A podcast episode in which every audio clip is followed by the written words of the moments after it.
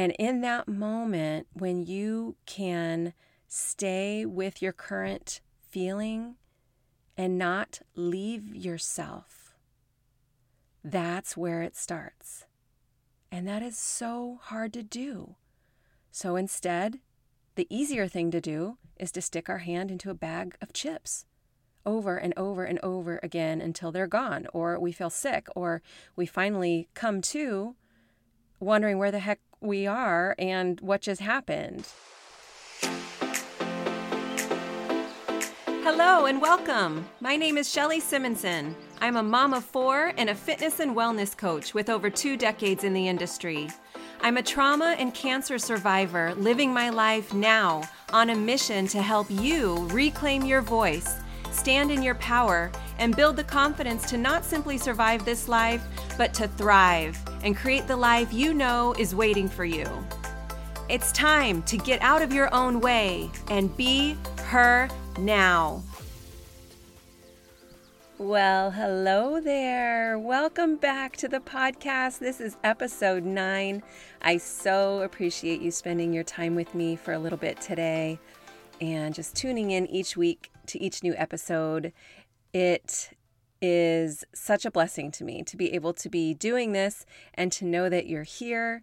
I am just trying to imagine my little walk in closet here full of everybody, just having a conversation with you guys. And I, I love this outlet and I hope that you're finding it valuable. And I just appreciate you giving your time each week to show back up and listen to 20, 25 minutes of these episodes. I'm really excited about today, and I know I say that every week, but truly, this week we are going to be going back to my roots which over the past 20 almost 25 years now have been in the fitness and nutrition industry so if you don't know my story uh, i got my start in the fitness world in 1998 teaching group fitness classes. And shortly thereafter became a certified personal trainer went on to open up a, a, gym a crossfit and personal training studio. And i've taught yoga and olympic weightlifting and boot camp classes and uh, dance classes. Fitness has just been in my blood. And just like calculating the years this morning i've I've so for so long I've been saying that I've been in the fitness industry for 20 years and now I'm doing the math and I'm going it's been 24 years which is just crazy to me. How is that possible? I don't I don't know. But back in 1998 when I got certified initially to start teaching group fitness classes, we called them aerobics classes. I know some people still do, but um, that's how long ago it was. And so I have seen it all. I have seen all the gimmicks, all of the diets, all of the programs, all of the fitness equipment, all of the gadgets and gizmos. I have seen it all. And I have worked with hundreds, if not thousands, of women over the years who have seen it all, who have done it all, who have come to me at the end of their rope. And I, to be quite frank, have fallen victim myself to the gimmicks and the culture, the diet and the the the extreme fitness culture through the years. And so my own philosophy has changed as I've learned and as I have grown and as I have aged myself now uh, approaching 50 in a couple years. Um, my body doesn't can't do what it used to do. I don't want it to be able to do what it used to do. Um, I've had my thyroid out, so that's a whole host of of issues. Um, hormones, you know, in your late 40s. Uh, my knees aren't what they used to be. So as I have learned and grown myself, my philosophy in coaching my clients has changed over the years.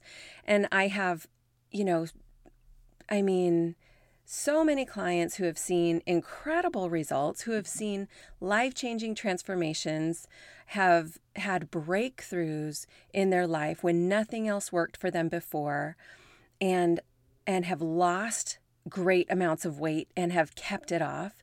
And I also have clients who crashed and burned and who have had great results and then gained the weight back, or who got started with me with a plan and um, fell off the wagon, so to speak. And what I have learned over the years is that I I can do my best to meet somebody where they are but there's a lot that's not within my scope of practice to help women with. The psychological, the mental, the emotional aspects and vulnerability and behind our weight and, and our relationship with food is so intricate and so complex. And I can't pretend to show up as a therapist or a nutritionist. I just know what I've learned and what has worked for me and what I've seen work for so many women and and that's how I teach and that's how I coach. And for some women that sticks and for some it doesn't.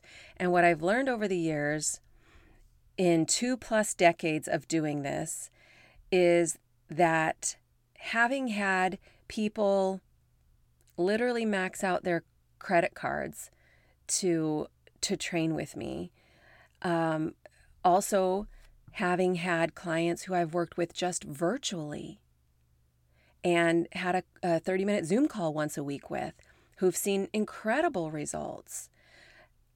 And having run the full spectrum of, of coaching, the ones who truly get the very best results and who see that breakthrough are the ones who address their relationship with food. That is the key.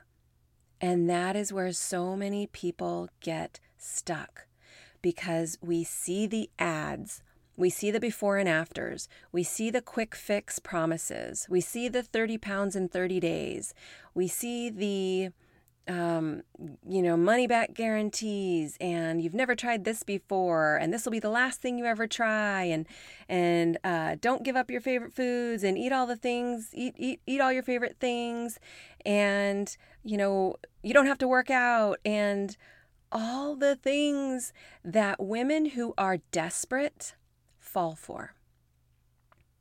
Women who are at the end of their ropes, who have tried everything, who are desperate will pay the money for that next promise.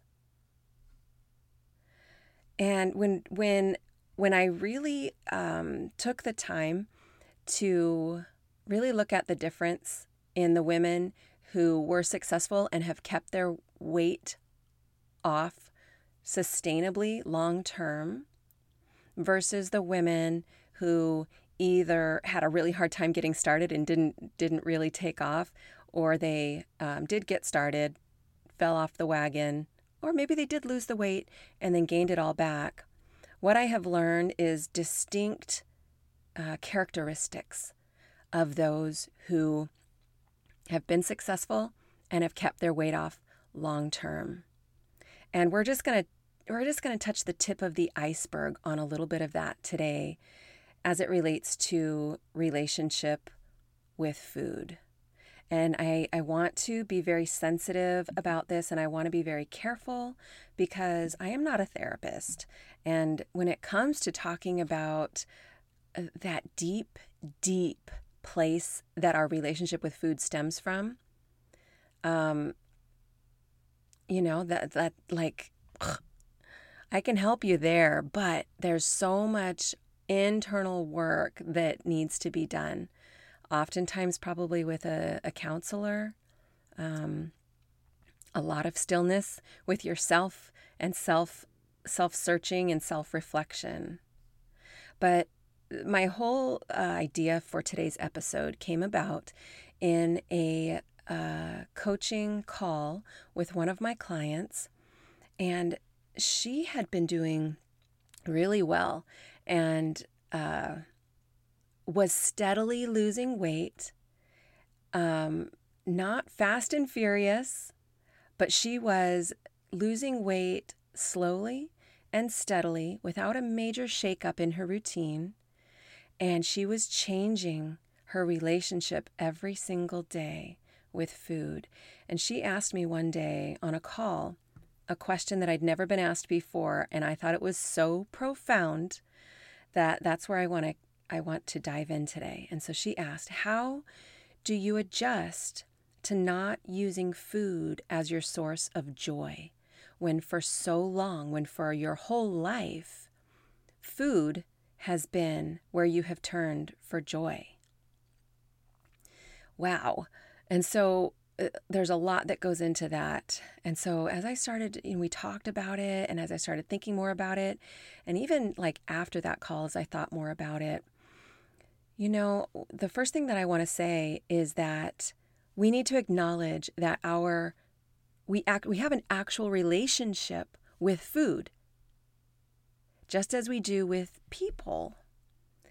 So it's weird to think of it that way. I get that. But when you think of food as um, something that you are faced with at all times of the day, um, emotions that you have surrounding food, how food makes you feel, how you feel about food. Food is your companion. Food is there for you. If you're going through hard times, food can make them easier. If you're celebrating happy times, food is there. When you're lonely, food will be there to keep you company. It doesn't judge, it doesn't ask questions, it doesn't talk back or complain, it doesn't run out. Well, geez, when you put it that way, it might sound like food is the perfect companion. But we know that it's not. And we know that so many of us struggle with that tumultuous relationship with food. And it's it can be a prison for some people. And so when you think about where your relationship with food might have formed, and if you go back as far as you can remember, you're going to really see signs of um, different things that went on in your home, maybe. The way, for a lot of women, it's the way that we saw our mothers eat or the way that we saw them talk about themselves or look at themselves in the mirror and the things that they would say to themselves or the things that they would say to us while we were eating. If food was scarce in your family, then you probably grew up believing that you needed to take more than you needed in order to survive. And that could have followed you your whole life if you were taught to clean your plate before you could get up from the table. You were teaching your body to disregard the signs that you were full. Maybe certain food groups were restricted in your house. Maybe you grew up in a really strict house where treats weren't allowed. Maybe there was trauma or abuse, and you have used food as your way to regain some semblance of control. That's very common. So basically, we have grown to use food as a drug to cope, as a coping mechanism, the same way that addicts would use drugs or alcohol. The thing about food is that you can't quit food, you have to eat. And you're faced with your food choices multiple times a day and and your food thoughts a million times a day. And so you can't just quit, you can't break up with food. So that is just why it's so crucial to learn about the intricacies of your relationship with food. I have a questionnaire that I have um, my new potential clients fill out when we are getting started working together. And some of the questions that I ask them I really want to get a good idea of, of what their relationship with food looks like today because I know that I can give them the very best fitness program and I can prescribe the very best supplements and I can be there for them and hold them accountable to their program and coach them. But I'm not there living in their house. I'm not there every opportunity they have to eat. And so knowing some of these questions helps me to understand uh, and to be able to meet them where they are. And I really consider these, in case you are unaware whether or not you have um, an unhealthy relationship with food, which you're probably sitting here going, yeah, Shelly, duh. I know I have an unhealthy relationship with food. It's, you know, it's it's probably the longest relationship you've had your whole life besides your mother who gave birth to you. First thing you did was eat, right? And so from that point on, we knew that we could cry when we were hungry and we were fed. And so today, in your 20s, 30s, 40s, 50s, that's a long time that a relationship has had to develop. So, anyway, here are some of, of, of the questions on my questionnaire. And I encourage you to ask yourself these things Do you eat differently when you're alone versus when you're with others? Do you sneak or hide food? Do you often eat beyond fullness? Do you think about food at least once every 30 minutes? Do you struggle with chronic yo yo dieting? Do you avoid social situations due to negative feelings or even physical pain from overeating? And do you obsessively calculate calories burned against calories eaten? And I think if you answered yes to, to a couple of those, which probably looking at some of these, I can say, yeah, sometimes that's me. Yeah, sometimes I, sure. Sometimes I'll eat beyond fullness if it's a really good plate of pasta or something that's, yeah, I'm just going to keep eating it. Yeah. Um, but if you're answering yes to a few of these, um, you would know actually before you even answered this questionnaire whether you had an unhealthy relationship with food. But know that you can change that. And it's not the dieting industry that's going to help you do it. I feel so deep in my heart like the feeling in my body right now is I just want to give you a big old hug and and just tell you to quit trying all the things. Quit spending any more money. Quit punishing yourself. Quit saying it's one more thing, just one last thing. And then once I have it figured out and once I lose the weight, then I'll be able to maintain. Because I really believe that ending your obsession, if you will, with food comes down to your ability to stay present in the moment rather than reaching for food. And on last week's episode on habits, I talked about that a little bit about a trigger. It was my baby crying, and I would hear this high pitched squeal, and I would go straight to the pantry for carbs. I'd reach into a bag of chips or crackers. It was a reflex. That was a powerful moment for me where I went, oh, Something in me feels uncomfortable right now with my baby crying. I need food to shut it up not shut the baby up shut up my my my my body screaming out in pain for wanting to stop my baby's pain. And i reached for carbs. And in that moment when you can stay with your current feeling and not leave yourself that's where it starts. And that is so hard to do. So instead the easier thing to do is to stick our hand into a bag of chips over and over and over again until they're gone, or we feel sick, or we finally come to wondering where the heck we are and what just happened. We're afraid of feeling the feeling.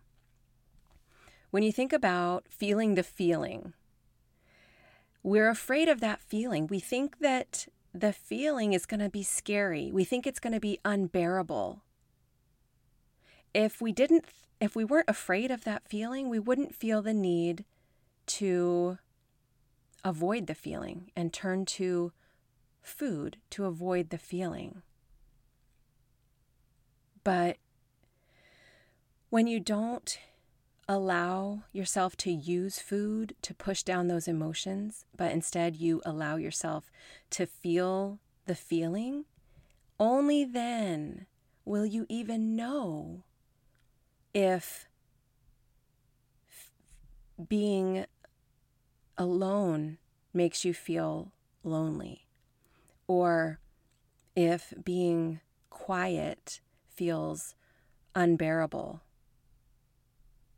Only then will you know if the the pain of hearing your baby cry will physically cause you to vomit or to collapse on the floor. I'm being a little bit dramatic because what's going to happen when we feel, when we allow our bodies to just feel the feeling? And this is where we're going to pause on this episode. I'm going to split this into two parts, so be sure to come back next week for part two of our discussion about our relationship with food. I have so much more that I want to share, and we are just getting started. Thank you so much for listening today. If you're loving what you're hearing and you know somebody who could benefit from this episode, please spread the love and share this with them. And I would be so grateful if you could take a moment to write a quick review wherever you're listening. Your feedback really matters to me. And don't forget to tag me on social media at Shelly Simonsen Fitness on Instagram and share your favorite takeaway. Learn more about how you can get in touch with me in the show notes. See you next time.